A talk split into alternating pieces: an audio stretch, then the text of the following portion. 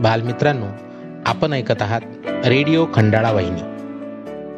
यानंतर इयत्ता दुसऱ्या वर्गाच्या मराठी पाठ्यपुस्तकातील लोभी कुत्रा या पाठावर आधारित संवाद आपण ऐकणार आहोत. संवाद सादरीकरण करत आहेत रुपालीताई राजन काळे जिल्हा परिषद प्राथमिक शाळा विवरा क्रमांक एक पंचायत समिती पातूर जिल्हा अकोला येथील उपक्रमशील अध्यापिका.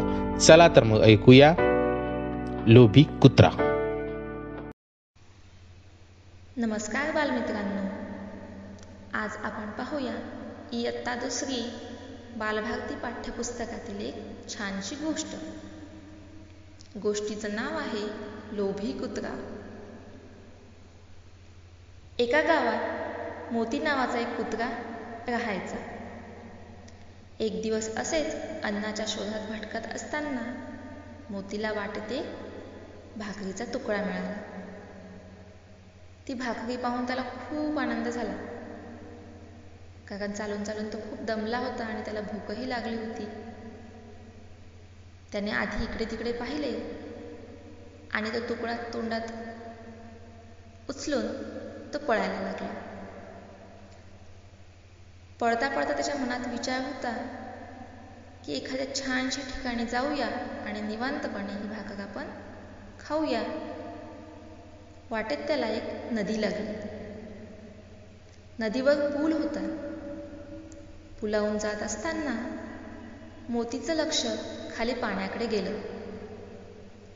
तर त्याला पाण्यात आणखी एक कुत्रा दिसला आणि त्याच्या तोंडात सुद्धा भाकरी होती. ते पाहून मोतीला हाव सुटली.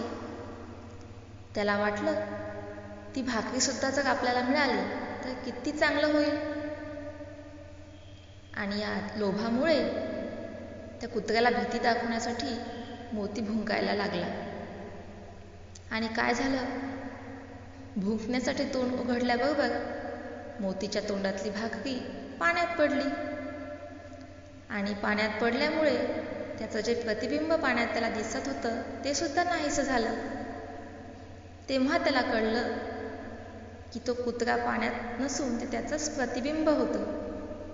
पण तोपर्यंत खूप उशीर झाला होता.